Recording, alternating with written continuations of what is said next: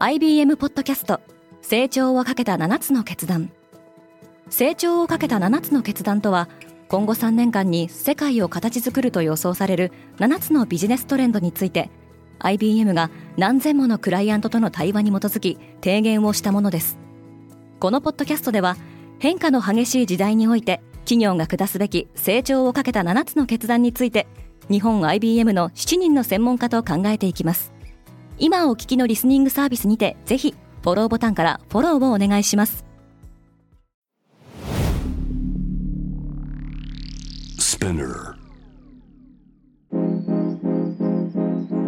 おはようございます。平野真由です。5月11日木曜日。世界で今起きていること。4月以降 G7 関係閣僚会合が日本各地で開催されています。このポッドキャストデイリーブリーフでは世界で今まさに報じられた最新のニュースをいち早く声でお届けします。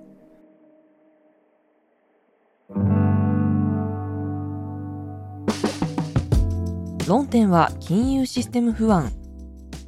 G7 主要7カ国の財務省中央銀行総裁会議が今日11日から3日間、日本の新潟で開かれます。主な論点として挙げられているのは、アメリカのシリコンバレーバンクの破綻をきっかけに広がる金融システム不安への対応で、議長国である日本の鈴木俊一財務省は、金融を取り巻く環境は劇的に変化しており、世界共通の課題となっていると述べています。会議ではロシアへの制裁強化とウクライナへの財政支援のほか、太陽光発電パネルなどといった再生エネルギー分野のサプライチェーンの枠組みづくりも議論される予定です。アメリカ国境に移民が殺到している。アメリカは新型コロナウイルスの感染拡大防止を理由に、不法移民を即時送還できる措置、タイトル42を導入していましたが、本日11日いっぱいでこの措置が執行します。バイデン政権は今後も不法移民を取り締まる方針ですが、すでにメキシコとの国境地帯には、アメリカへの移民希望者が大勢集まっています。国境警備当局を支援するため、陸軍などからも人員が派遣されています。核融合発電の実用化が近づいている。核融合発電を手掛けるヘリオンエナジーは、マイクロソフトに対して電力を販売する契約を結んだと発表しました。2028年から供給を開始するという内容で、これはヘリオンにとって初の商業契約となります。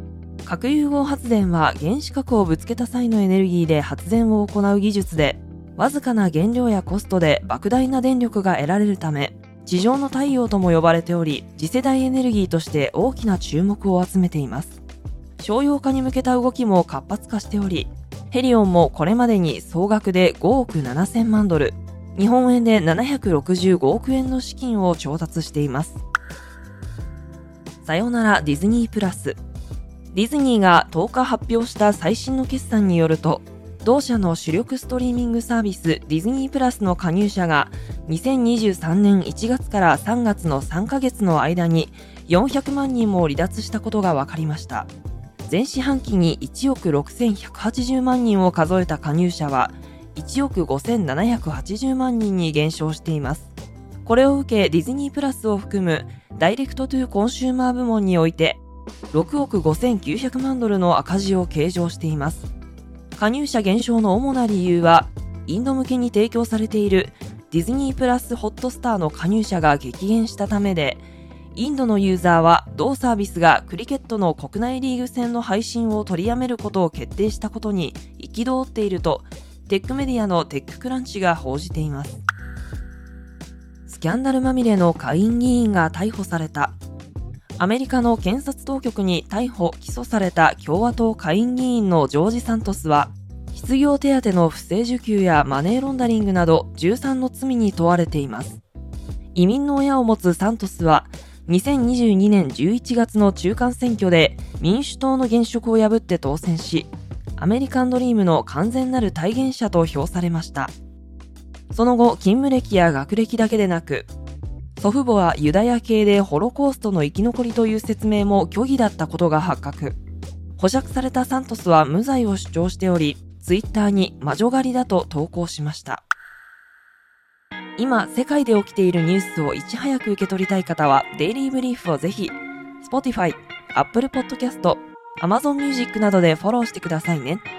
リスナーの皆様の応援により、デイリーブリーフは徐々に魅力的なコンテンツにアップグレードしています。これからもこのポッドキャストを周りの友人や同僚、SNS などに共有して応援していただけると嬉しいです。感想等はレビューでお待ちしております。平野真由でした。今日も良い一日を。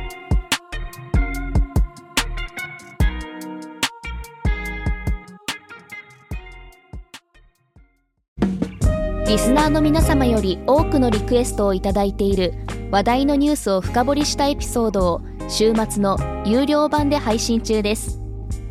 今なら1ヶ月無料トライアルを実施中。詳細は概要欄に記載しています。この機会にぜひ聞いてみてくださいね。